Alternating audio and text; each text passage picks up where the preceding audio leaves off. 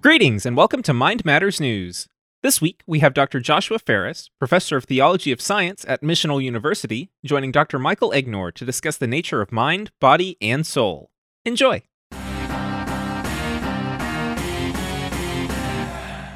Hello and welcome to Mind Matters News. Uh, this is Dr. Michael Egnor, and I have the great pleasure today to uh, talk with Joshua Farris. Uh, Dr. Farris is a professor of theology, uh, and I think it's going to be a wonderful discussion. Uh, the topic today is why Cartesian dualism. Uh, in this episode, we'll discuss the merits of a theory of the mind body relationship in contrast to alternative viewpoints such as materialism, hylomorphism, and Berkeleyan idealism. Materialism is a dead end because of the phenomenon of quality, of qualia rather, and the hard problem of consciousness. There's, there's also a quality problem in materialism too, but that's a different issue. Uh, some form of dualism or immaterialism can satisfy these concerns. Cartesian dualism has become uh, sort of a whipping boy in philosophy, theology, and the sciences, even more so than its cousins in the, in the dualist family. Why is this?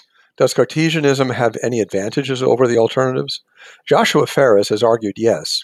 In fact, it does. And there's one feature of persons that seems to require Cartesianism, but Cartesianism is compatible with versions of idealism and possibly even hylomorphism. One of the interesting implications of Cartesianism that needs spelling out is its theistic grounding. Some consider this a weakness, but others see this as a welcome and attractive feature of Cartesianism. My guest uh, is uh, Dr. Joshua Farris. Uh, he is a professor of theology of science at uh, Missional University. He is also a freelance writer for several academic news uh, outlets and on topics of the soul, science and faith, and public theology. Uh, he is a consultant, writer, and product developer for Raising Families. He was the executive director at Alpine Christian School and a part time lecturer at Auburn University at Montgomery. He's also the director of Trinity School of Theology. Prior to that, he was the Chester and Margaret Paluch uh, professor at Mundelein Seminary, University of St. Mary of the Lake, and assistant pro- professor of theology at Houston Baptist University. Uh, he's authored a number of volumes, and he is co editor of the Routledge uh, Handbook of Idealism and uh, Immaterialism. And uh, it is a great pleasure and an honor to have Joshua join us today. Good to be with you. Thank you. Thank you. Thank you. So I'm, I'm fascinated by your insights into Cartesian dualism. Uh, and I'm, uh, of course, very interested in the question of the mind body relationship for our, our listeners, what is Cartesian dualism uh, and um, how can it help us understand the relationship between the mind and the body? Yeah, sure. Good. Yeah, so there's um, Cartesianism is a is kind of a tradition.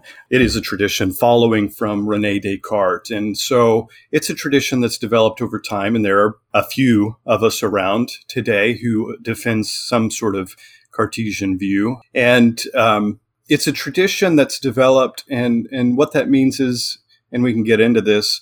What that means is, it's it, we're not signing on to all that Descartes said, of course, and we're not affirming all the the naughty ideas that he had that have had um, a, a, sort of denigrating uh, view of the body or a negative influence on on science and and how we practice science, which there's lots of critiques out there uh, in that respect. But it is um, within a sort of family of what's called substance dualism, a substance dualism view of of uh, human constitution. So, if we're talking specifically about human constitution or locally, how how it is that humans are composed or constituted, substance dualism is basically the view that there are uh, two kinds of substances or two types of substances. In other words, property bearers with some intrinsic sort of unity to each. And so there's a, oftentimes when you think of substance dualism, there's a property bearer of, of the soul or a mind that has um, properties of a mental sort. And then there's uh, properties of a material kind or a body that is distinct from the uh, mind itself. And so uh, Cartesianism would be within that sort of broader family of substance dualism. And on a Cartesian understanding, there's something unique about the, the mind body relationship in contrast to other potential variations of substance dualism.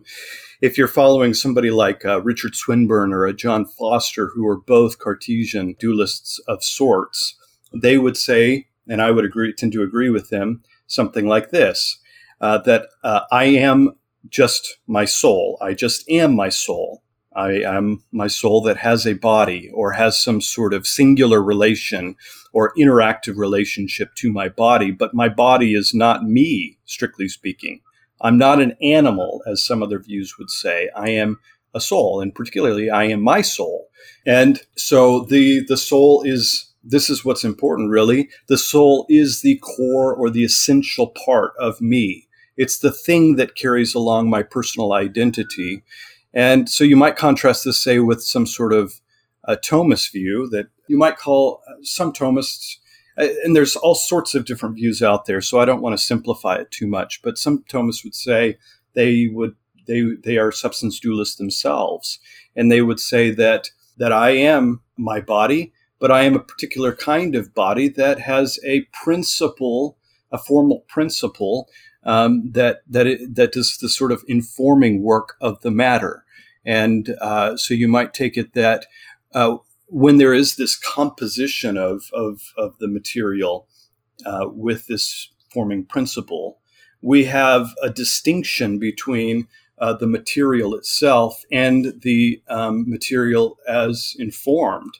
And so you might think of, for example, think of the marble statue where there's there's sort of the marble and uh, it's the sort of the material and then there's this forming principle and some would argue that on that basis there is a substantial distinction between the two and so some thomists would uh, move in that direction. So that's distinct say from arguably from a sort of uh, a more uh, rounded cartesian view that says that i just am my soul.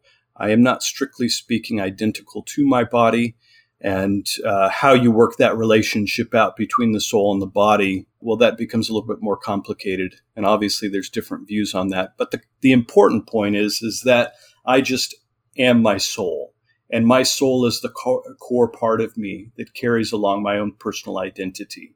The thing that i think bothers me the most about the cartesian view and, and i should first say that i have a great deal of sympathy for it and i actually think that thomism needs to be understood with respect for for that view because uh, uh, for, for, several reasons it, make it, it, it, allows the Thomistic perspective I think to hew closer to our our lived experience but the the first problem I have with the Cartesian view is that whatever value the Cartesian dualism has in understanding the mind body relationship, I think it is, as a general metaphysical view, um, really deficient. That is, that Cartesianism is bad metaphysics.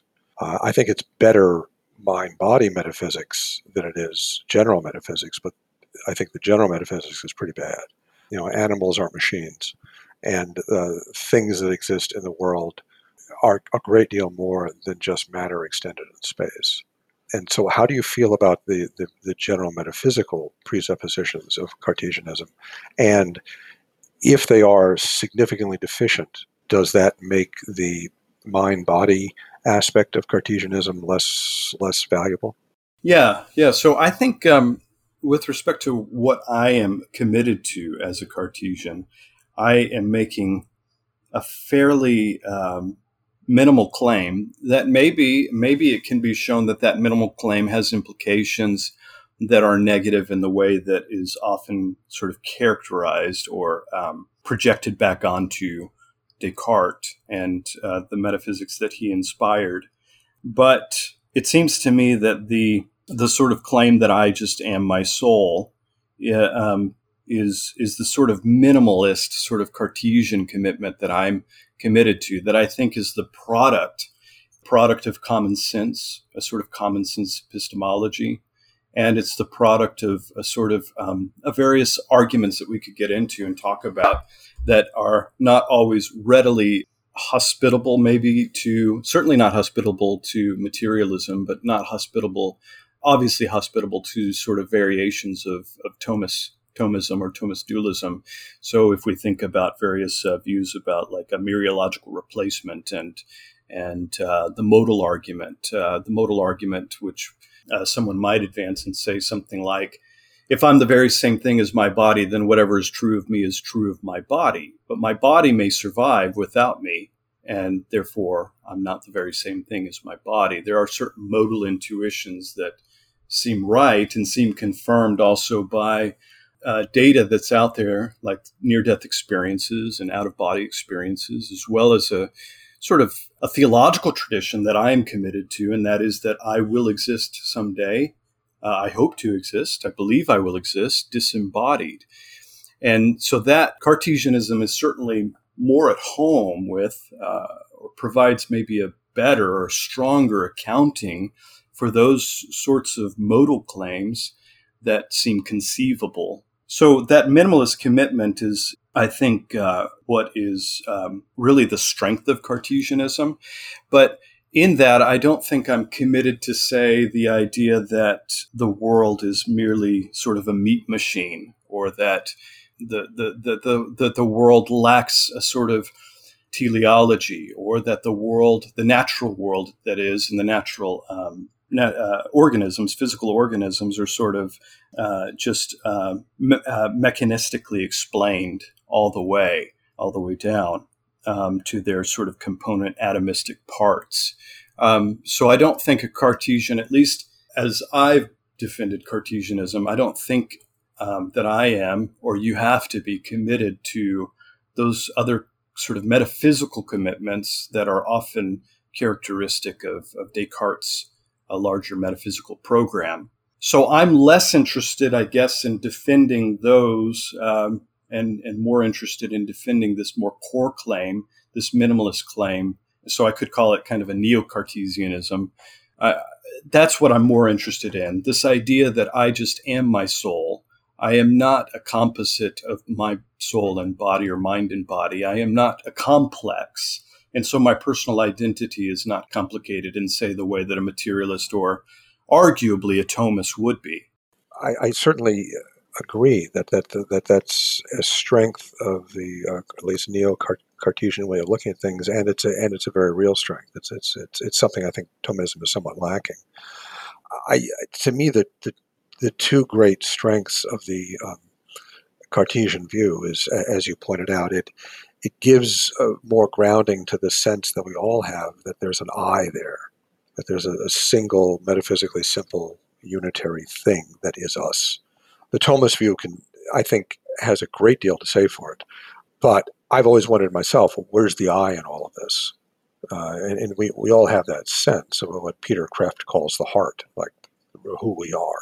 And it's not just one of the powers of, of our soul. It's it's us. And where's us? And the Cartesian view helps with that. The other aspect of the Cartesian view that I think is is uh, particularly strong is it seems to accord very well with near-death experiences. Uh, there's a lot of things in near-death experiences that I think are much more readily explainable from the Cartesian view of the soul than it is from the uh, Thomistic or other kinds of views uh, of the soul.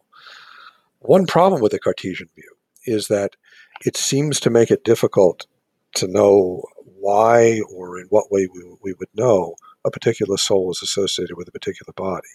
I mean, let's say that uh, my friend Joe and I came into work one morning and, and Joe said, you know, well, uh, I'm Mike now. His soul is, is here. And, and, and I said, well, I'm Joe. And we switched last night. And how would you disprove that? I mean, if the, if, if the body is is just the ship that the soul is piloting, well, pilots can switch ships, uh, and, and that gets to the modern problem that we're having with transgenderism. Uh, that is, that if, if the Cartesian view is correct, a person who's transgender could very readily say, "Well, yeah, I mean, I'm a I'm a I'm a woman's soul in a man's body," uh, whereas the hylomorphic view would be, "No, you're not. that, that, your body is very much a part of you, and um, and you you have a, a, spiritual or psychological problem, but you can't be a woman's soul in a man's body. Yeah, yeah, yeah. So that's um, yeah, that's an interesting problem. So I think um, there there certainly are uh, those those intuitions uh, that that I find uh, appealing uh, those intuitions that um, sort of body swapping intuitions is what you're talking about, and and so um, you, I, I'm reminded of that movie being John Malkovich. Have you seen that movie? Uh, no, no, but I've heard about it. Okay, well, um, so it's a fascinating film because there's um, John Malkovich. Um, there's this 33 and a half floor, something like that. People can actually go up to that that partial floor and there's this little portal and they can slide down this portal and they end up somehow accessing some of the items of, of John Malkovich's uh, perception. And so they're able to experience, perceptually experience life through his body. So you have females actually who, who are able to access and um, so it raises this sort of uh, similar problem that you're, you're, you're talking about, and certainly that fits uh, more readily with the sort of Cartesian view than than the Thomist view, and that's um, that's a concern. So I think uh, obviously body swapping intuitions are are um, more readily readily at home with with Cartesianism, and that's why um, uh, there, there, there, there are these uh, intuitions that we have when we think about the, the possibility of, of, of uh, existing or persisting out of the body or in a sort of near death experience. I think those are, uh, that's kind of the trade off. Um, but I don't know if it's as severe as people have made it out. If, um, if we sort of tweak our sort of Cartesianism along the lines of something like, uh, an emergentist view. So if we think about, say, something like William Hasker's view, Hasker affirms a kind of uh, emergent dualist view where he says that uh, the soul is, or the mind is um, a, f- a phenomenal unity of consciousness.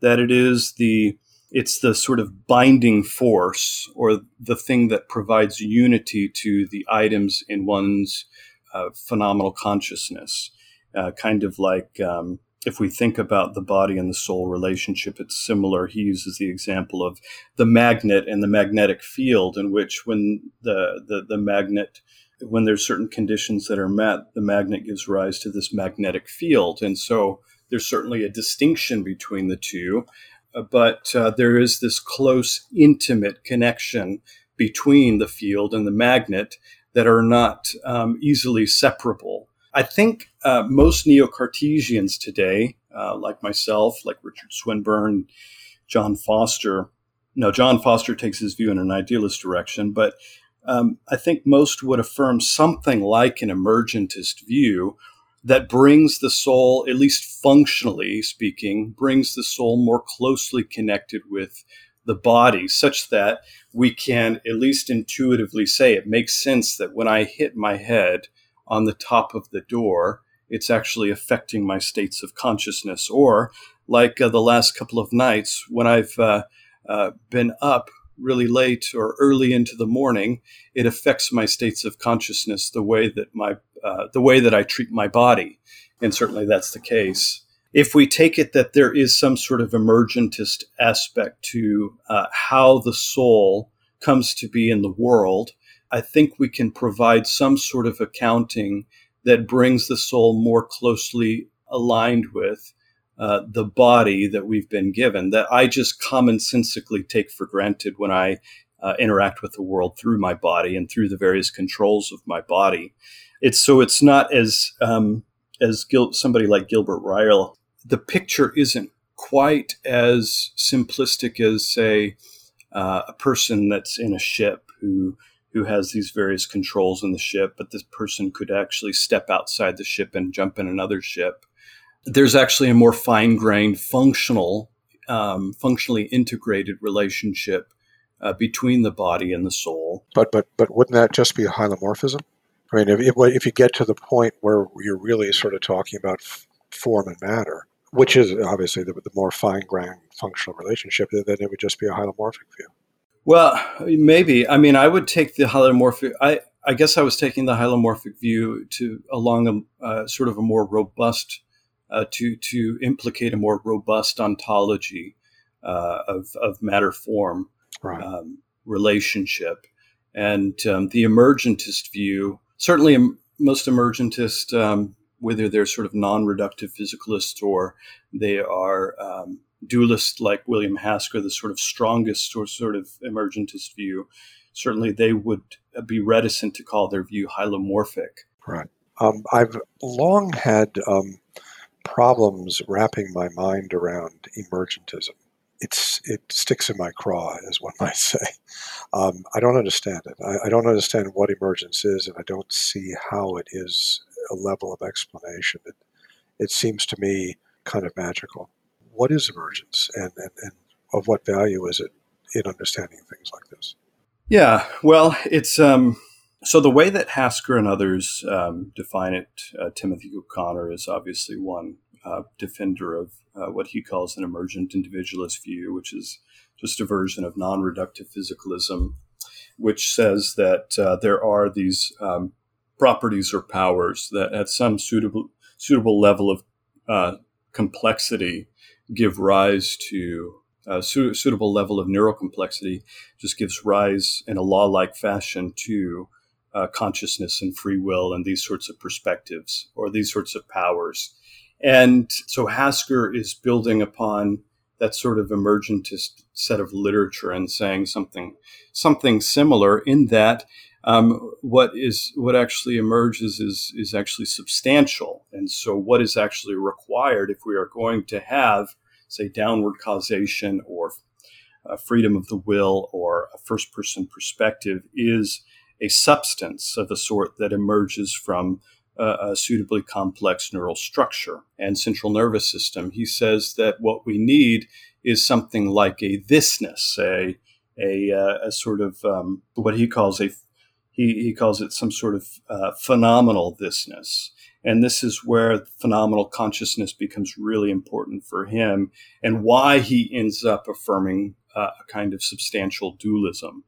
Um, because he doesn't think that uh, phenomenal consciousness can be made sense of as a non reductive physicalist, but rather it requires this additional feature that binds together the items within one's phenomenal consciousness. The fact that I can go out and experience a green pasture and I experience all the elements in the green pasture, including the, the, the sort of the wind blowing, the flower out in the middle of the green pasture. I experience it as, as one unified field and I can isolate and pick out various items within my field of consciousness. But uh, there is something about that that is unique and um, unlike anything that we have in the physical world that requires what Hasker would say is a thisness. So emergence is, yeah, emergence may be magical. The kind of emergence that I am committed to is a, uh, is a more sort of minimalist um, commitment, uh, emergentist commitment that could be accounted for by way of simply um, uh, just theistic intentions. Why, why am I connected to this body? Well, simply, as John Foster would say, because well, because God set it up that way. I, and I, have thought a great deal about emergence. It's I guess everybody has their bugbear, it's, it's, it's one of my bugbears because whenever I hear it described, at the end of the description, I really feel as though I don't know any more about what's going on than I did before the description. And it doesn't seem to me to explain anything. What emergence is, from my perspective, is it's a psychological phenomenon, meaning it, it's um, the discovery that something is behaving on a large scale that you didn't expect from knowledge of its behavior uh, on a small scale. So, you know, why would H2O molecules feel wet uh, when you put them together to make water. And there's nothing about the H2O molecule itself that would make you think of wet. But when it all goes together, it, it does feel wet. So you say that's an emergence, that's an emergent property of, of water molecules, is that they feel wet when you get a lot of them together. But that's just a psychological thing. That is, there's nothing magical that's happening when the water molecules get together. It's just that psychologically we didn't anticipate that it would feel wet, and hey, we're surprised it does. And if emergence is really a psychological phenomenon, which again I think a pretty good case can be made that it is, then it can't be used to explain the mind because it presupposes the mind. So I to me it's it's smoke. It's just smoke and mirrors. It it, it, it, it doesn't really explain anything. Certainly the, the things that emergence tries to explain are fascinating and important things. So, for example, the unity of conscious experience is very important. But I don't think saying that it's an emergent property explains anything. That's, that's, that's, I, I, I, I don't get the explanatory power. Mm-hmm. Yeah. One thing that has led me, I, I, I, I don't have the same problem with Cartesian dual, dualism that a lot of, for example, materialists have, like problems with the interaction problem and so on. I, I, I think the interaction problem is, is sort of overdone. That is that if if one accepts a mechanical understanding of nature, then yeah, there is an interaction problem because we, if in the mechanical understanding, uh, a lump of mass has to hit another lump of mass to make something happen, and obviously that can't be the case uh, with Cartesian dualism.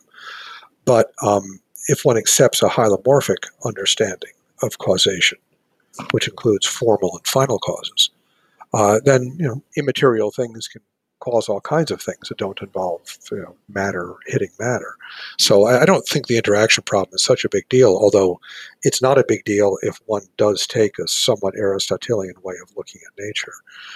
But the, the, the, the big catch I have with Cartesian dualism is that it's too close to Cartesian metaphysics. And I think Cartesian metaphysics is a catastrophe. Yeah, yeah, maybe. I mean, you could affirm. So the the kind of Cartesian commitment that I have, I, I could as I could easily affirm a sort of um, a Berkeleyan immaterialist conception of how God uh, God sort of sets up the world. Uh, I think um, I'm already as a as a sort of theist Cartesian already committed to some version of idealism as it stands. I mean, at some level uh, God is is the ultimate God's mind, and his his intentions are the ultimate causal explanation of the world, and that mind is what, at least in part, explains uh, values and um, the meaningfulness of natural events that uh, maybe themselves don't have, apart from God's um, intending or conferring. Um, they only have meaning in that sort of theistic context where God intends them in that way, um, something like a sort of personal idealism. So the commitment that I have to Cartesianism is fully compatible with that, but it's even compatible with a more robust Berkeleyan conception that says something like that bodies or material really is a fiction, at least a fiction in, in an ultimate sense. There is no substantial existence to the material. Uh, the material itself is, uh, well, it's phenomenal qualia that God communicates to created minds. And so we experience uh, the physical world as extrinsic or external to our minds, but it is something that God communicates to us that we, uh, we experience, we have phenomenal experiences of. And um, the view that says that I am strictly speaking identical to my soul or my mind. That is at the base what explains my consciousness and my freedom, uh, freedom of the will, and the fact that I am me and not someone else. That's uh, the important Cartesian claim um, that I think is is compatible with the sort of Berkeleyan idealism. I haven't gone there yet, but uh, right. but it is compatible. It is compatible with it. Yes, and I, I do feel that the the sense that we are ourselves is something that is not well accounted for in the hylomorphic understanding, and uh, that that is a strength of the Cartesian perspective.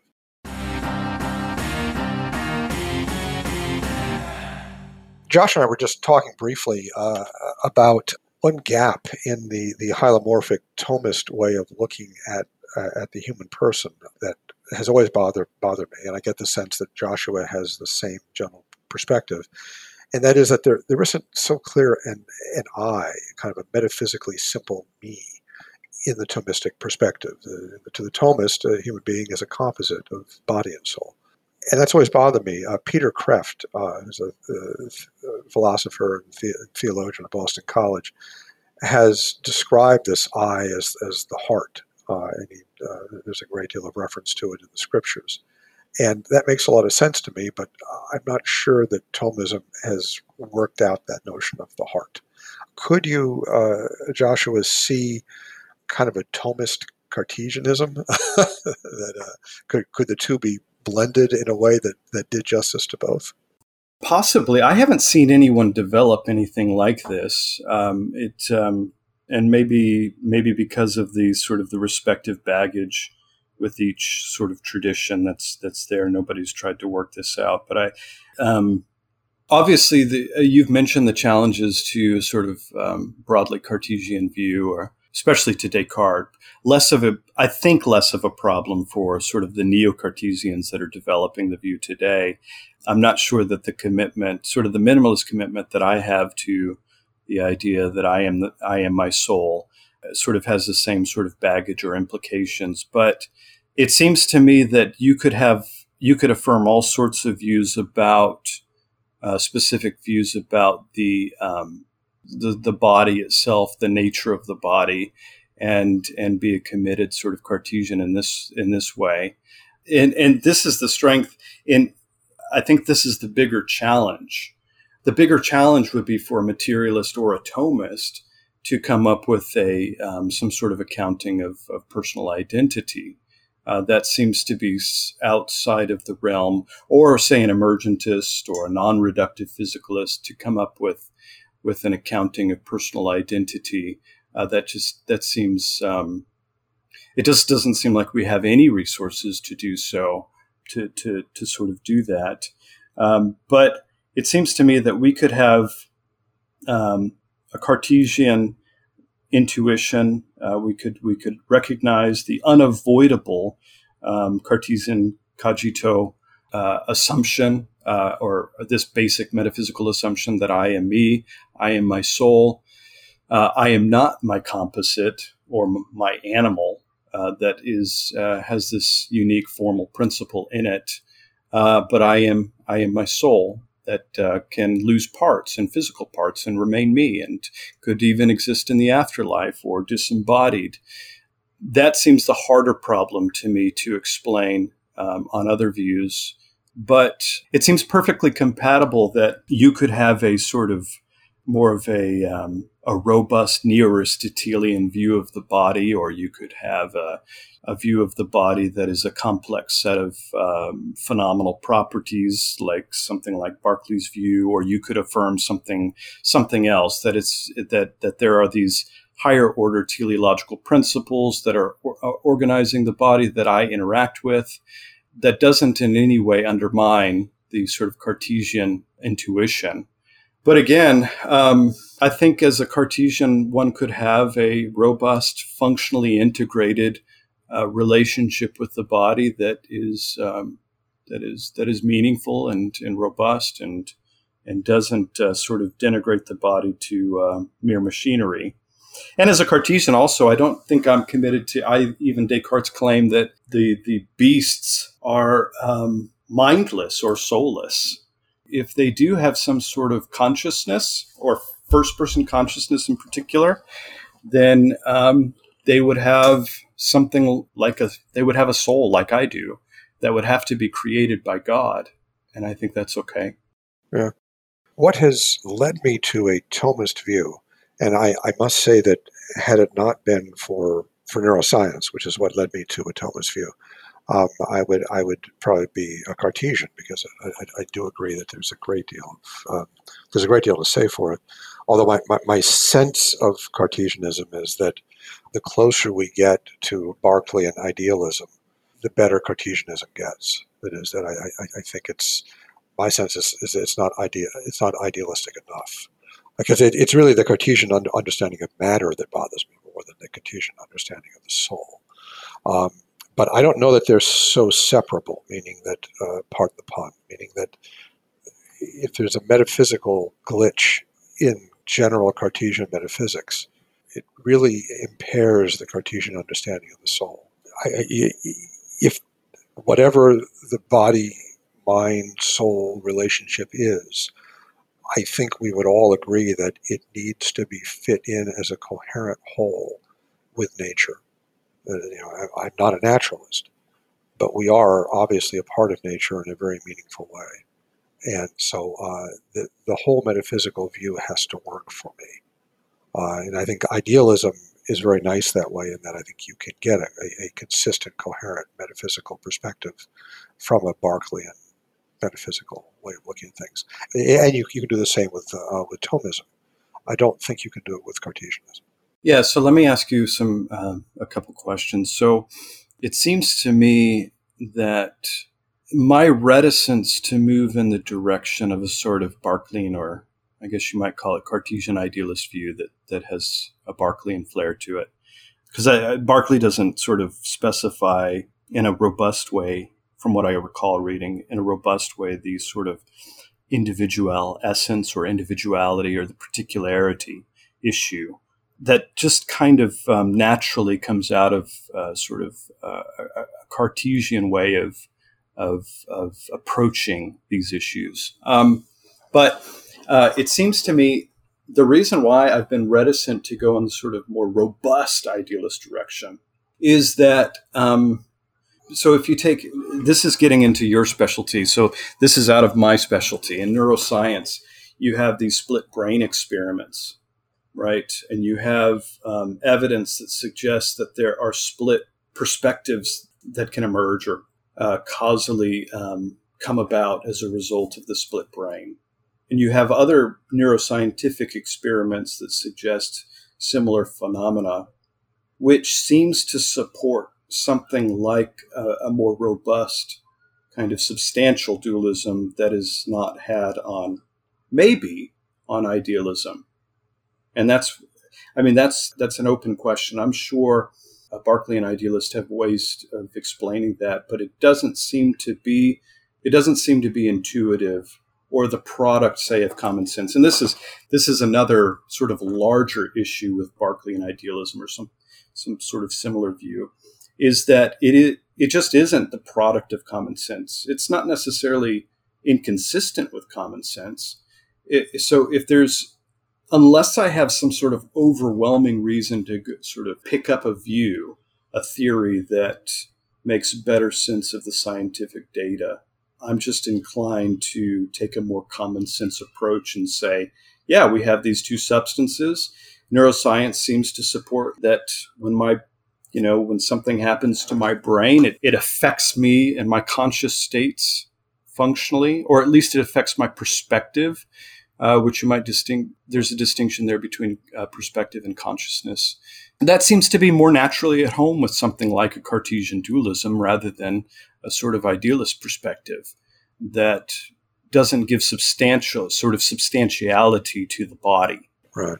I think the the strongest argument from science for idealism, and quite honestly, I think this is decisive, or at least at, at our pr- present level of science, is um, an observation that I heard about years ago in college that fascinates me. It's, it still fascinates me.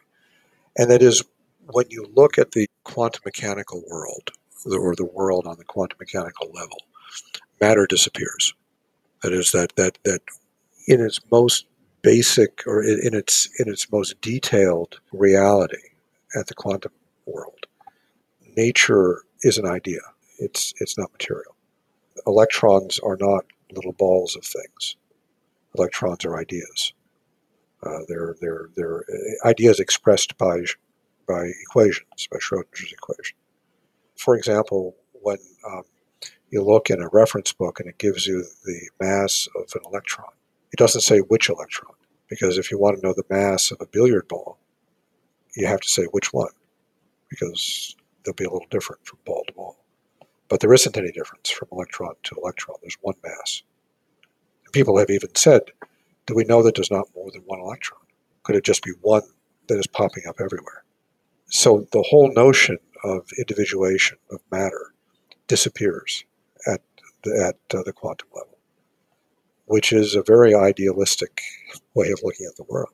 So I think quantum mechanics is, a, is sort of the scientific expression of idealism and it's a powerful, powerful argument. Uh, so I, you, you really can make a case that matter is in the mind because quantum mechanics is all mind. So I think idealism in that, in that from that perspective, I think idealism is true, and I think it is in some ways the best way of looking at nature. But there are aspects, particularly of the, of the mind-brain relationship, that strongly support Thomism you mentioned split split brain surgery, which is endlessly fascinating stuff. And um, it was originally the, the original research on it was, was by Roger Sperry, who's a neurophysiologist, uh, worked in, in the mid 20th century, won won the Nobel Prize for for this. And um, I've operated on and worked with split brain patients uh, over the years. And, uh, and Sperry noted this too that in some ways the most remarkable thing about them is not the stuff that Sperry found. What Sperry found, which were perceptual disconnections, were very subtle, uh, very difficult to find. That's why he won the Nobel Prize for it. Was that they weren't obvious. It took a lot of very subtle research to find it. The most remarkable thing about these people is that they're they're no different after the surgery than, than they are before. That the hemispheres of their brain are, are, are functionally disconnected. And they're the same person. It, it would be as if you took your chainsaw to your desktop computer, cut it in half, and it still worked just fine. I'd say there's something awfully odd about this computer because it shouldn't work just fine when you cut it in half, but it does. Uh, and that's an awfully strange thing. And it was so strange that it led Sperry to reject materialism. He, he, had, he had no use for the materialist view at all. But there is a split. Things do split. And what, but what splits is only perception. Perception splits. But intellect doesn't split. A, a sense of self doesn't split. The will doesn't split.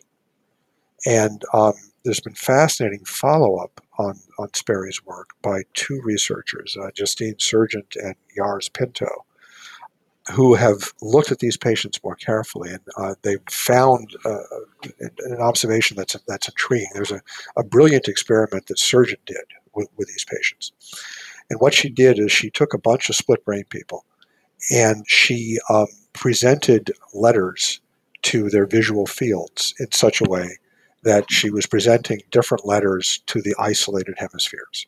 Like your right hemisphere might see a K, and your left hemisphere might see an N. And um, your hands and your arms, of course, are controlled by the opposite hemisphere. So in a person with split brain, their right hand is controlled by their left hemisphere, which sees their right visual field. So their right hand can only respond to the right visual field. And their left hand can only respond to the left visual field and there's no connection, at least no obvious connection between the two of them. So what she did was she would show them letters, and uh, she'd ask them to you know push a button when they see a letter, blah blah blah, and then she'd say, "I want you to push a button when one or both of the letters are consonants. I'm, I'm sorry, are vowels. When one or both of the letters are vowels, push a button." So people would see these disconnected letters, these different hemispheres that aren't, that aren't connected. And when they would see a vowel, they'd push it. But they weren't told which hand to use to push the button, and there was a button at each hand. And as it turned out, when they would see a vowel, say in their left in, in their left hemisphere, they would just as often push the button with their left hand as they would with their right hand. That is, they push the buttons regardless of what hemisphere was driving the hand. It was just 50 50, which meant that somehow the hemisphere that didn't see the vowel knew it was a vowel. And the interesting thing is that these people still had a perceptual disconnection, but they could figure out which one was the vowel, and that was not disconnected. That was unitary. It didn't matter which hand and which hemisphere. They knew. So that so beautifully fits the Aristotelian Thomistic view of the rational soul that it takes my breath away. What it's saying is that the perceptual dis, uh, disconnection is there because the sensitive soul, which is the material powers of, of the brain, is in fact split, or the, the sensitive powers of the soul are split. So perception is split. But intellect and will, which are immaterial powers of the soul, cannot be split. And indeed, they, they are not split with split brain surgery. So um, it's beautiful work. It's fascinating work. it, to me, it, it, it hews perfectly to the Aristotelian Thomistic model of the mind brain relationship. Uh, and Cartesianism doesn't explain very well the perceptual split, and idealism doesn't, uh, doesn't explain it well either. But Thomism nails it. Uh, the other thing that I think is absolutely fascinating, and this is something that has not been, in my view, questioned or investigated as it should just by the medical profession, let alone the, the you know the, uh, the basic scientists, is an observation by Wilder Penfield, uh, who was the pioneer in seizure surgery uh, back in the mid 20th century. And Penfield noted that there are no intellectual seizures. That is, that um, when people have seizures, uh, the, the, seizure is a is a is a kind of a random stochastic activation of the brain. Electrical impulses get going, uh, and they can happen anywhere, do anything. Meaning that it can make your arm jerk, it can make you fall down and go unconscious, it can make you see flashes of light, it can make you have emotional experiences, it can make you have memories and smells, and they're all practically anything can be a part of a seizure, except people never have intellectual content. That is, people never think abstractly during a seizure. And that's remarkable. That is, that no one ever does calculus as a part of a seizure, uh, or even simple arithmetic. No one ever adds 1 plus 1 repeatedly as a seizure. No one ever contemplates justice or mercy as a, as a seizure. But practically anything else you can think of has been described as the ictus of a seizure. And Penfield said, why not? I mean, if most of the brain is devoted to abstract thought, why wouldn't an occasional seizure fire off an occasional ab- abstract thought? And it never does. And that's exactly what Aristotle would have said. He said, yeah, because abstract thought is not material, it doesn't come from the brain.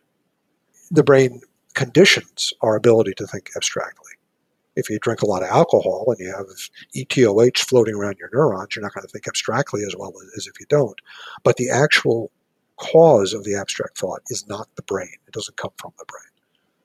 But then again, there are thoughts that are caused by the brain, but they're not abstract. They're uh, emotions, they're perceptions, they're, they're movements. So, this dichotomy between perception and cognition is very real in neuroscience and the only metaphysical framework that also has that dichotomy is the Aristotelian Thomist understanding of the soul. So that, that's why I'm a Thomist. Yeah, that's interesting.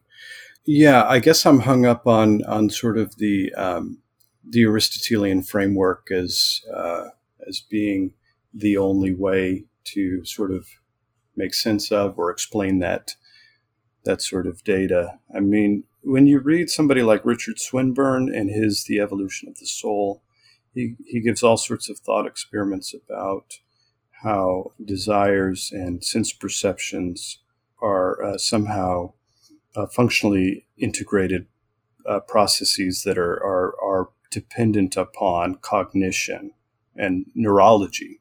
And so he recognizes that. So, in that way, he may be um, he may be affirming something like an Aristotelian view of the body.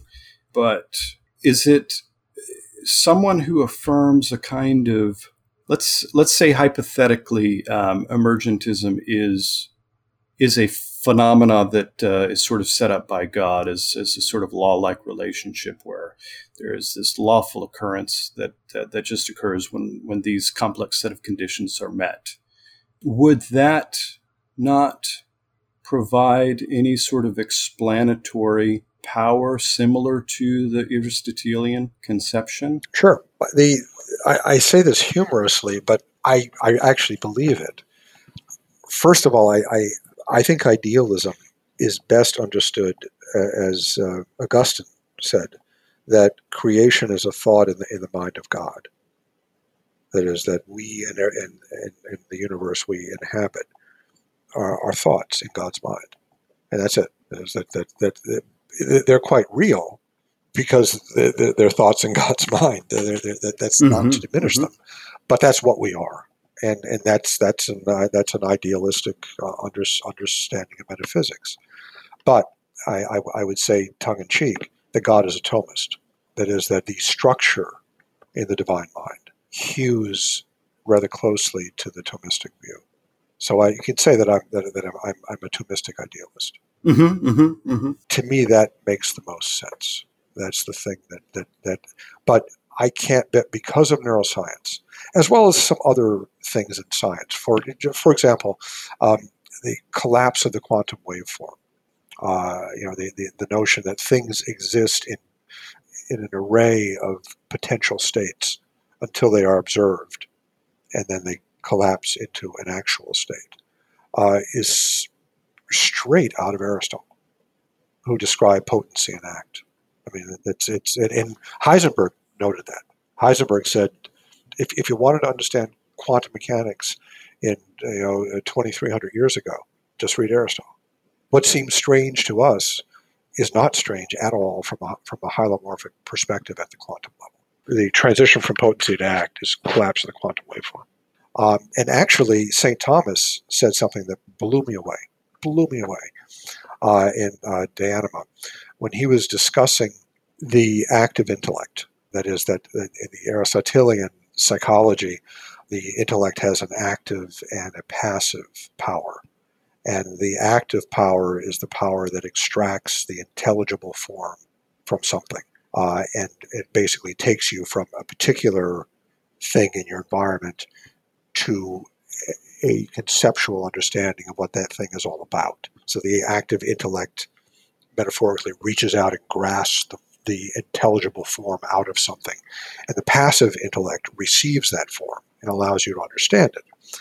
And what St. Thomas said was that in order for the active intellect to grasp the form of a substance, it must reduce the substance from potency to act. It can't grasp the form until the substance is in act, because if it's a potency, it doesn't exist, which is exactly the mental dependence of quantum collapse that we see in quantum mechanics. That is, that the mind has to collapse the waveform in order to grasp it. And that's what St. Thomas said a thousand years ago. So it, it, it just it, it, just gave me chills. Gave me chills. So the Thomistic Aristotelian understanding of the mind and frankly of a lot of science is so perfect. It's so uh, it's elegant that, as I said, I think we are ideas in God's mind, but God's a Thomist. Mm-hmm, uh, mm-hmm, mm-hmm. So, um, and my problem with the Cartesian view is, uh, well, first, giving full respect to the idea that there is there is an I that's missing in Thomism. That it certainly is missing in, uh, in materialism, but it's, it's, missing in Thomism. That the Cartesian view does show respect to, which I, I think is very good.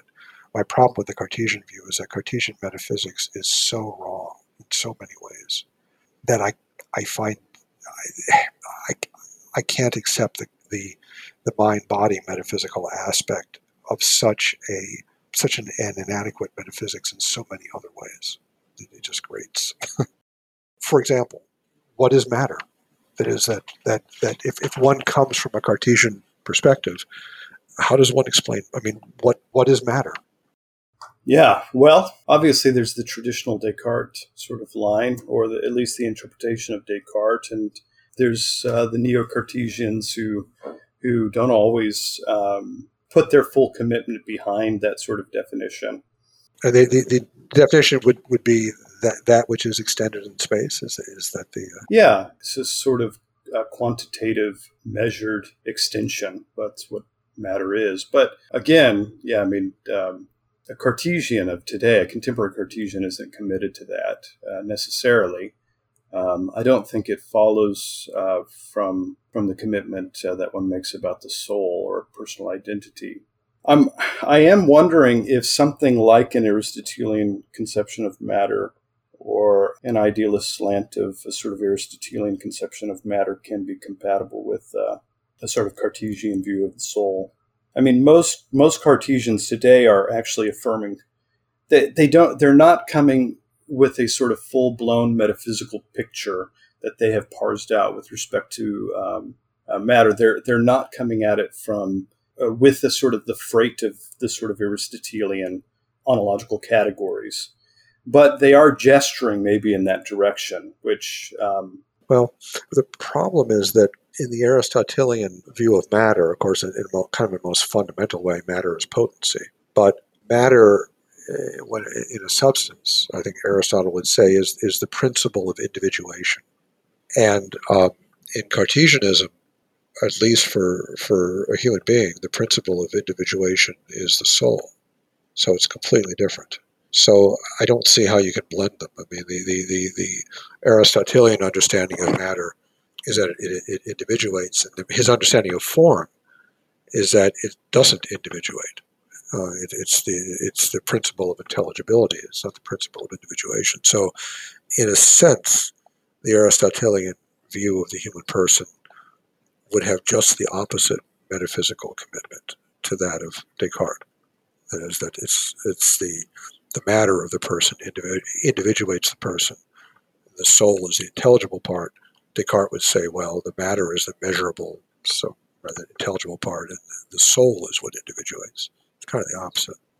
Yes, yeah, that's right. Yeah, yeah. I so I, I think if you come at identity from an Aristotelian perspective, if if matter is what individuates, then I don't think we're ever going to get at that more fundamental feature that makes me me. Right. And I think that's the harder problem. I think we, there's probably ontological ways we could set up to make sense of um, how sort of um, how matter works and how it how it sort of affects the the mind, um, how it affects perception. We can make sense of that if we have a sort of functionally integrated soul body interaction. But uh, I don't think the Aristotelian can ever make sense of the individuality of, of personhood. Right, right, right. And, and I think the, the Aristotelian or Thomist would would try to skate over that by saying that the person is the composite. Uh, so the, the individuation of the person is because of his matter, but the person himself is is the composite. Therefore, he is individuated because he's a composite of matter and, and soul.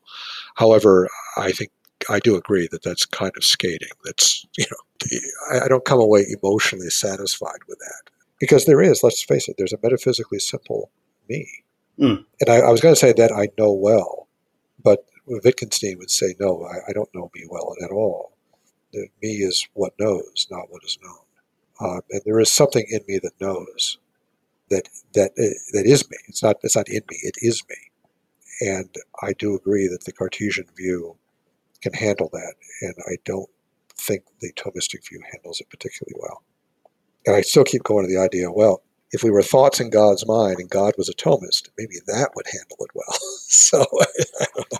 Maybe, yeah, yeah, yeah.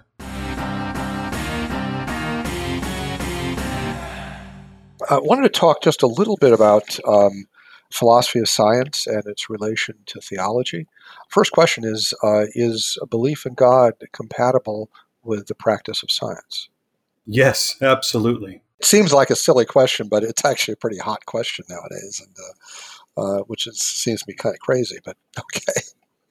So, uh, uh, uh why would uh, anyone claim that you couldn't believe in God and be a good scientist? So, why why do people believe that there's a conflict between science and uh, religion? Yeah, well, I think I think there's some converging uh, influences in the history of science that we could look at. You might know better than this than me, but um, there is certainly um, a sort of um, prevailing sort of common idea that that science proceeds and has proceeded without sort of God in the picture uh, and, and sort of explanatory picture of, of, of, natural events that we observe and we try to make sense of that God really has supplied no uh, relevant answers to. Certainly, when we uh, harkening back to some of our discussions about the nature of consciousness and personal identity, uh, th- there seems to be a common sort of idea that uh, uh, that scientists affirm something like uh, the elimination of, say, uh, the free willing self. I was reading a couple of weeks ago um, this book by a set of popular scientists that are out there called um, "Ideas That We Must." Dispel ourselves of. I think that's the title of the book. Have you heard of that book before? Uh, no, I haven't, but it, it, sounds like the kind of book they they would write.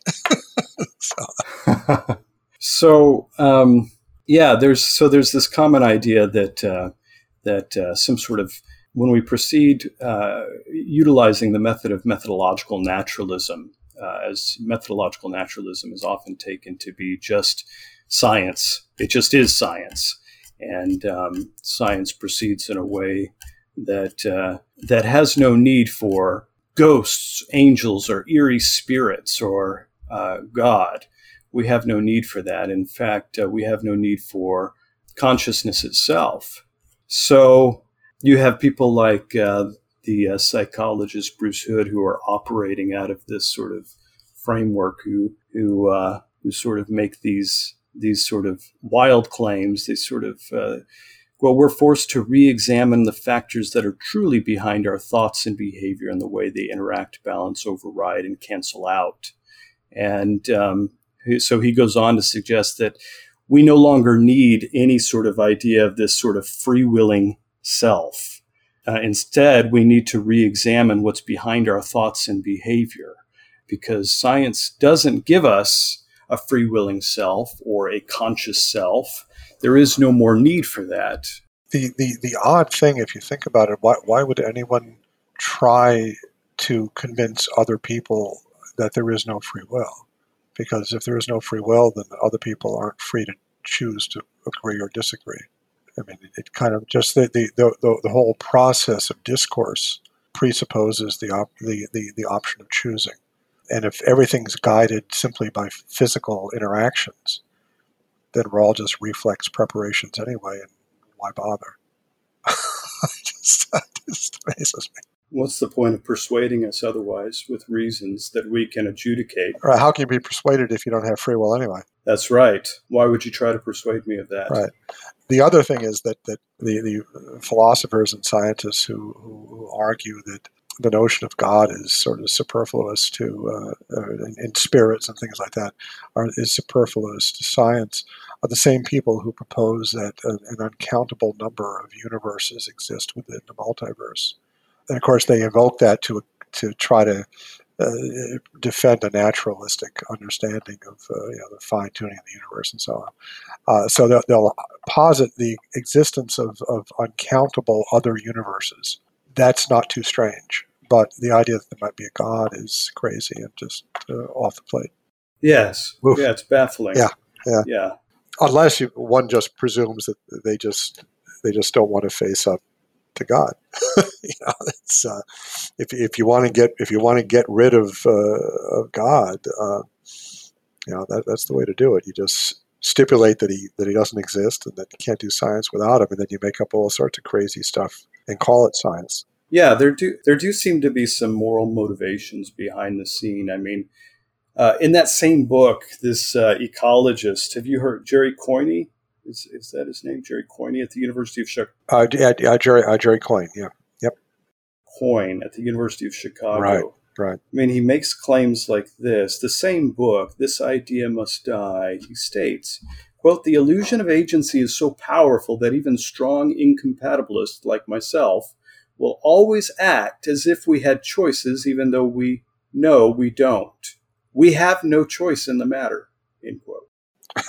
the funny thing is that the exact opposite is true. Right. They do have choices and they pretend that they don't. Uh, I've, I've, I've interacted with Coyne quite a bit. Uh, we go back and forth on blog debates. And um, he's quite hilarious, meaning he, um, he actually he, he put up a post on his blog uh, a couple years ago showing uh, I think it was a dented fender on his car. Uh, you know, somebody in a faculty parking lot had bumped into his car and then drove off, and how you know, in fact, somebody did that to his car and didn't own up to it. And um, I pointed back and said, "Well, if, if the guy had no free will, how can you blame him?" Right. I mean, if, if it was a meat robot, there's, there's no blame. There, there's no accountability. You know, it's it's no no more than that than if than if the wind uh, knocks over uh, a tree branch. It's just it just happened. You know. That's right. Yeah. Why would you be so upset about it? Right, right, right, right, right. There, there, there's no such thing as culpability. Right. I mean, there, there's it's, it just stuff happens. You know. Uh, the the other problem with that viewpoint and the, the denial of free will is a, is an extraordinarily dangerous idea. I actually think it's among the most dangerous ideas put forth by, by materialists who put forth a lot of dangerous ideas. Um, and the reason is that the denial of free will is, is the core of, of totalitarianism. Uh, that is, that um, totalitarianism entails reducing human beings to, to livestock and then to herding them and culling them as you see fit. You know, Hitler didn't gas six million Jews because they were individually culpable of doing anything. Right? There, there were no trials. They weren't convicted of any crimes. They were basically treated just like you know uh, livestock that you wanted to get rid of.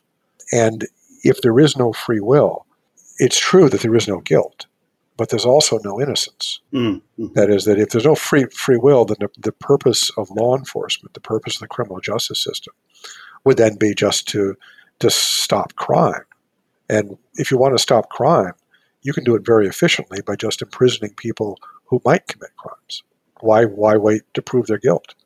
Uh, it's much more efficient. There was a film about that, right? Yeah, yeah, sure. What was that? Pre crimes and right, right. I, I'm, I'm, it was Tom Cruise. Uh, know, Yeah, Tom Cruise Minority Report. exactly. Yes, yeah, that's it. Uh, and if there is no free will, then uh, everything leads to that.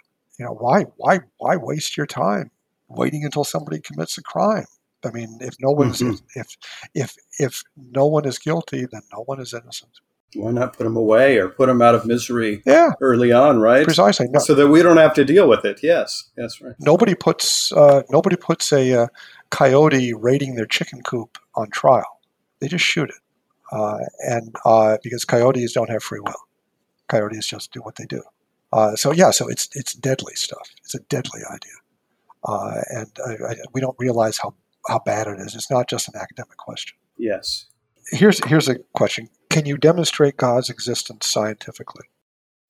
Yeah. So um, I, I guess it, it really goes back to a more fundamental question about what we mean by science and what science is. And I, I mean, so there's different answers, uh, obviously, to that question. And uh, can we use the, and there's obviously different positions in church history on this about can we use nature itself and can we derive certain information from nature itself to demonstrate the, the existence of God? And uh, there's excellent work in natural theology being done today by uh, philosophers who, who have um, made um, pretty valiant attempts to uh, develop arguments that um, uh, move in the direction of, of demonstrating God's existence and uh, utilizing nature as a sort of independent source that we can derive our premises from and, and develop um, logically airtight arguments that demonstrate God's existence. And I'm sympathetic to those proposals. And, and um, I think, um, I guess the way that I approach natural theology is more of a, um, along the lines of a sort of, I think it's better to sort of approach it as this kind of logic of discovery from a vantage point of that has, already has a pre-commitment to theism and in my case particularly christian theism that has a particular lens on, on the world that uh, does a better job of explaining certain things in the world. Ultimately um, theism provides a better causal explanation for of say consciousness and the implications following from consciousness as we were just discussing seems to me that the the various properties and powers that follow from consciousness uh, lend themselves to um, all sorts of theistic implications, and this is why uh, many scientists uh, who are, have, have, sort of developed certain habits want to get away from those consequences, and so they they have to effectively eliminate the conscious self, uh, the free willing self, in order to avoid those implications to theism. Yeah, so I think. Um, there's a robust tradition of sort of looking out into the world and reflecting on God's existence in nature. Uh, the famous passage, Psalm 19 the heavens declare the glory of God, the skies proclaim the work of his hands. And I think there's something important about um, having a sort of attitudinal stance or an approach to nature that uh, comes with this sort of particular lens in surmising the uh, data from nature and seeing what it what it teaches us from a um, perspective of wisdom, our, our, sort of location as, as human beings who are created in the image of God, and uh, recognizing that this is His handiwork, and sort of approaching it in that way. So that's, I guess, the the the, the manner in which I'm inclined to uh, approach natural theology.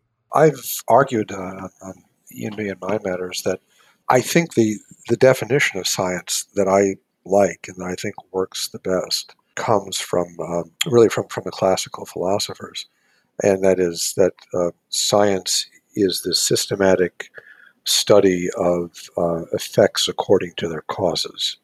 And uh, so it, it kind of has three characteristics. It's, it's systematic, so it's not just hunches, occasionally doing stuff, but actually sit, sitting down and studying it.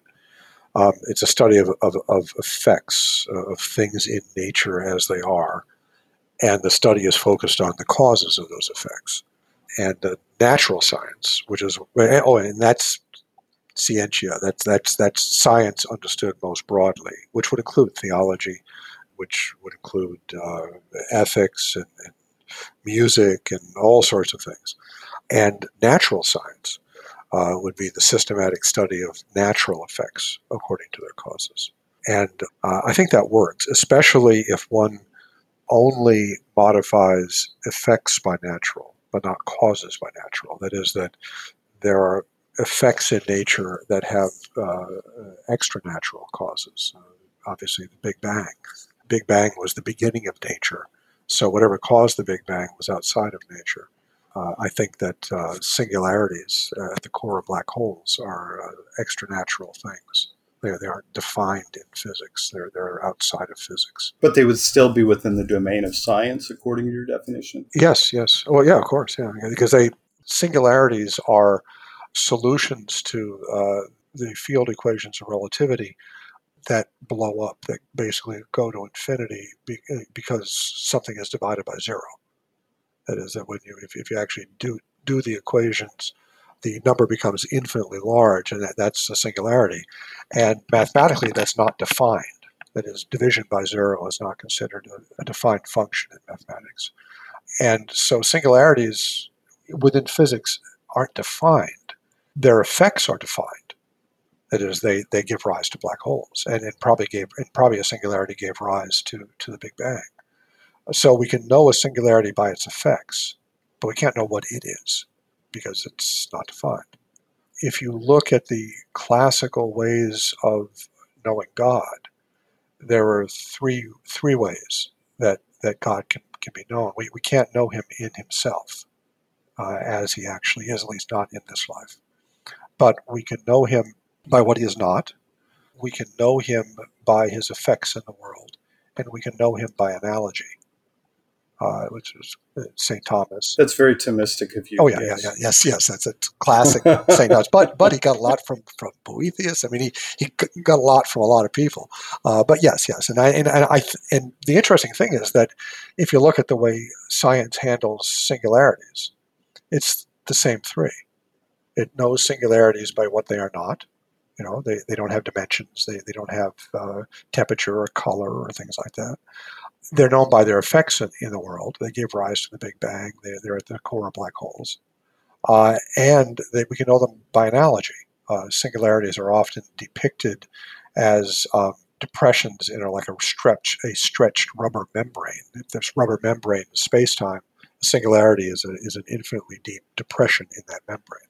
So science deals with singularities just the same way as St. Thomas said we had to deal with God. Now that's not to say that singularity is a God but what it's saying is that science can deal with things outside of nature and does all, all the time. In fact, numbers are outside of nature. You know, the, the number four is not a natural thing. You know, there, there are f- groups of four things in nature. The four trees in my front yard, blah blah blah. Four, four, four tires on a car, but the number four is not a thing in nature. It has no location. It has no weight. It has no, you know, it, it's not a, it's not a natural thing. It's invoked in science constantly. So there's all kinds of things in science that are not themselves natural causes. So yeah, the supernatural can cause things in nature. It does it does all the time. If if we define things that are undefined in the natural world as supernatural. Mm-hmm. Yeah. Okay. Okay. That's a very classical way of approaching. Yeah. Yeah. Yeah. That's good. Okay. No, I appreciate that. So that wouldn't fit very well within the confines of what most are considering um, methodological naturalism. Yeah, um, methodological naturalism is um, bad science. It's ideological science. It, it's it's saying that no matter what the cause of something is, we're going to exclude anything that's not a natural cause, which which is junk science. I mean, that's basically saying we don't care what the real cause is. We're going to impose the structure on it, knowing that that could very well lead to causes that aren't real. As I said, the, the, the definition of science is the systematic study of, of natural effects according to causes, any cause, whether it's natural or, or supernatural, I think is, is the best definition of science. If a supernatural cause is the cause, then, then you go for it. Yeah, yeah. So we're yeah. On your definition, we're basically studying causes and effects, uh, right? And and some are na- natural, some are natural, and some are supernatural. Right. Um, right. The study of revelation or the uh, theological study of revelation on that definition would be considered science as well. Yeah, and the, the classical philosophers did consider that. I mean, theology was the queen was right. the queen of the sciences, and the the only thing that distinguishes science as we know it today is just that it's the study of natural effects we, we, we restrict our study to effects in nature. Uh, and that's what natural science is. But we don't restrict our study of causes of those natural effects to, to nature. The causes can be anything, whatever, wherever the evidence leads. Right, right, right. So, so as a practicing scientist, do you do you think that um, there is a still today, at least in the academic practice of science, is there any place or at least any robust place for theology to enter into the scientific discussions. Theology is in all scientific discussions, everything. It's everywhere, uh, either acknowledged or, or denied. You know, meaning that uh, a very a very good example of this. Um, I am of the very uh, firmly held opinion that um, all proofs of God's existence, all of them, are um, scientific proofs. Uh, that is that that the, the, notion that's you know science can't prove God, and, and, many many many theists you know say, well, you know, science can't really prove God, but uh, but all genuine proofs of the existence of God, proof meaning inferential lines of reasoning, are scientific proofs. Uh, the reason is that uh, in, in St. Thomas's view, and I, I, I think he's right on this, uh, existence is absolutely distinct from essence. Uh, so the fact that something exists, uh, that, that uh, what is different from that, basically, that something exists is a different thing than what that something is, and um, therefore you can't demonstrate the existence of anything, the thatness of anything, by just describing the whatness of it, which means, for example, that the on, the ontological proof is not valid and St. Thomas famously rejected that proof uh, because right. there's no existence in it. There's no evidence. It's, it, it, it's a formal logical proof. And formal logical proofs cannot prove anything outside of formal logical things. And God is not a formal logical thing, He's an existing thing. So you have to have evidence to prove the existence of anything. So to, to prove existence at the end, you have to start with the existence of something. And that's inductive proof when you start with evidence and then use uh, some formal system to arrive at inference to best explanation, that's an inductive line of reasoning. And science is just inductive reasoning applied to nature. So the, the proofs of God's existence are also inductive proofs, and they have the same structure as scientific proofs. A very good example is the prime mover argument. Uh, the prime mover argument, basically, is that change exists in nature and that it is not possible to have an infinite regress of, of instrumental causes in a, in a system of, of change without having at the, um, at the foundation of this instrumental series of causes uh, an unmoved mover, a prime mover, uh, that is not itself moved. That's a scientific argument because you start with the, the empirical observation of change in nature and you reason through a formal way to what must be true of the cause of that change. That's the same thing as is done in, in evolutionary biology, looking at nature, reasoning back to what causes the change in species. Same thing that's done in physics, what causes this uh, radioactive isotope to, to emit that uh, electron. So, all I believe all valid proofs of God's existence are scientific theories. Mm-hmm, mm-hmm. Yeah, yeah, that makes sense from what yeah from the way you're de- describing science yeah so when you when you say you know is it can, can science be done without theology um, at least if one is talking about natural theology science and natural theology are are are completely intertwined? Yeah, so it seems like an obvious question. I guess as a as a theologian, and um, this is something that I, I, I, and we don't have time, but someday I'd love to chat more about and and um, to see how we can develop fruitful research programs to integrate the two a bit more consciously and explicitly in print. Um, it, so the question seems obvious, but I just don't see a lot of uh, robust theological and scientific engagement taking place right now, and how it is that theology can actually offer any sort of voice in the, the contemporary scientific conversations, or how it is that the scientific practitioner can consciously bring God into the mix and and uh, and supply a sort of logic that gives us a fruitful way of discerning where God is acting in the present world right now. It, it's hard for me to see that actually taking place where um, theology has largely been marginalized in the higher ed systems, in the, at least in the U.S., um, as almost well, it's just it's just almost irrelevant these days. Um, and it's certainly irrelevant in scientific discussions. Well, it's irrelevant, but it even goes further. Um, if you are a practicing scientist and you bring theology into your science, you're unemployed. That's it. Uh, I, I, I have a I have a friend who's a, a leading biologist who is uh, a devout Christian, and I talked to him one time about intelligent design and all of that, and he said he, he would give anything to be involved in it because he really believes in it. He said, but if I ever said a word publicly, I would never get another grant. Right. And he's exactly right. He, he'll be totally canceled. Um, so, in, in that sense, theology is already in science, in a, in a negative sense. That if you if you make any appeal to God, you're you're done. You're done.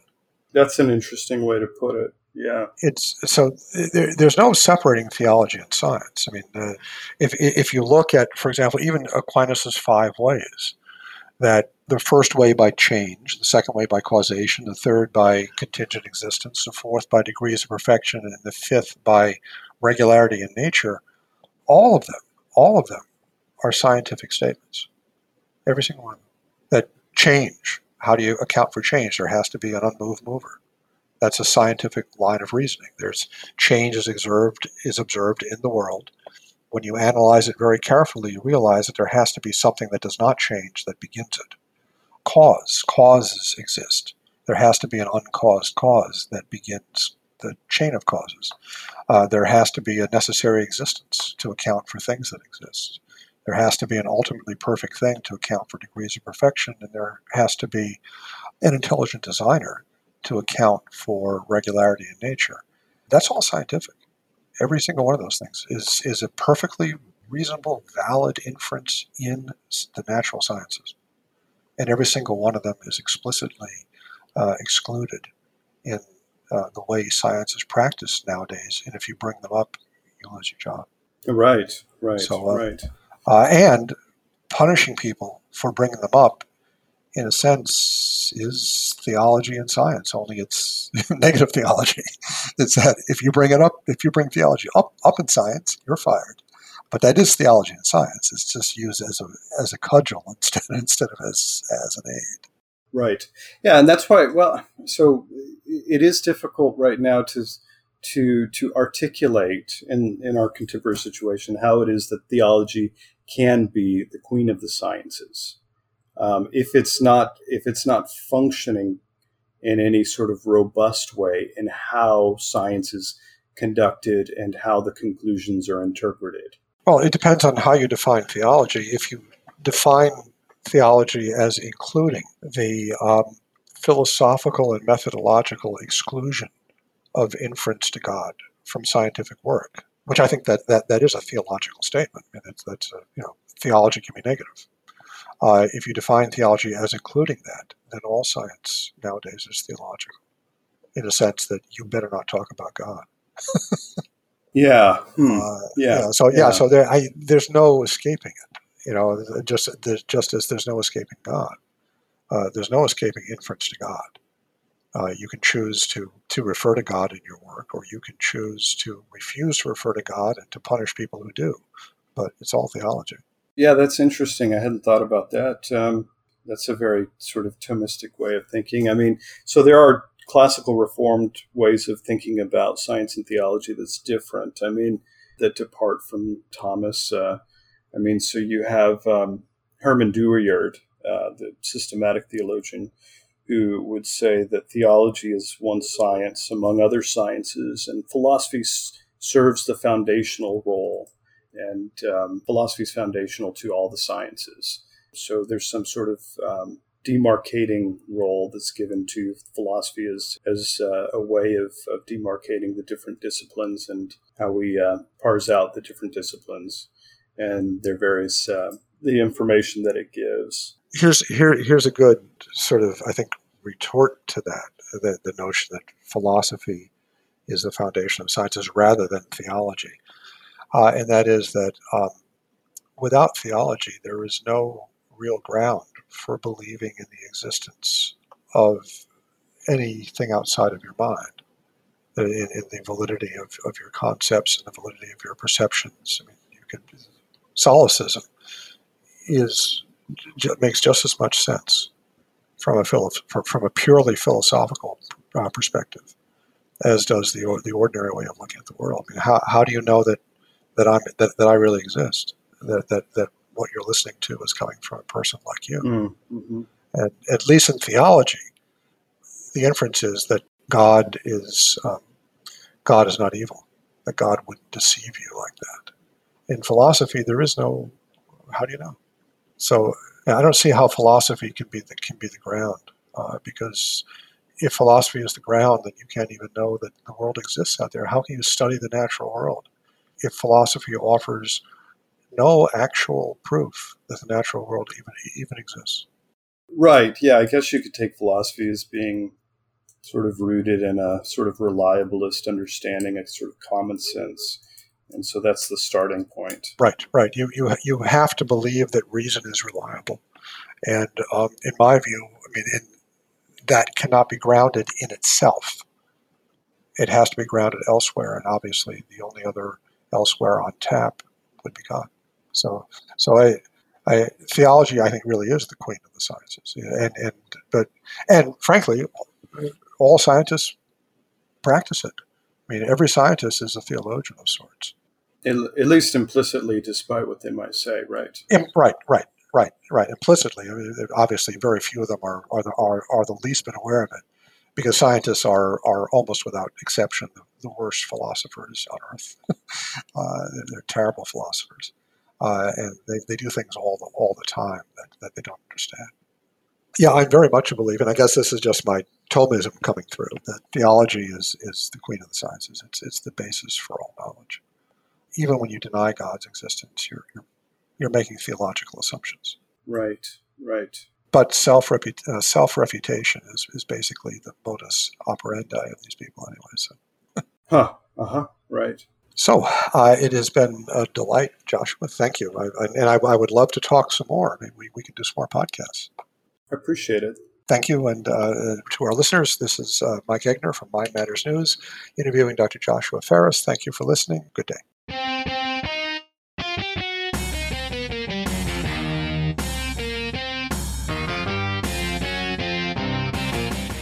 This has been Mind Matters News. Explore more at mindmatters.ai. That's mindmatters.ai. Mind Matters News is directed and edited by Austin Egbert. The opinions expressed on this program are solely those of the speakers. Mind Matters News is produced and copyrighted by the Walter Bradley Center for Natural and Artificial Intelligence at Discovery Institute.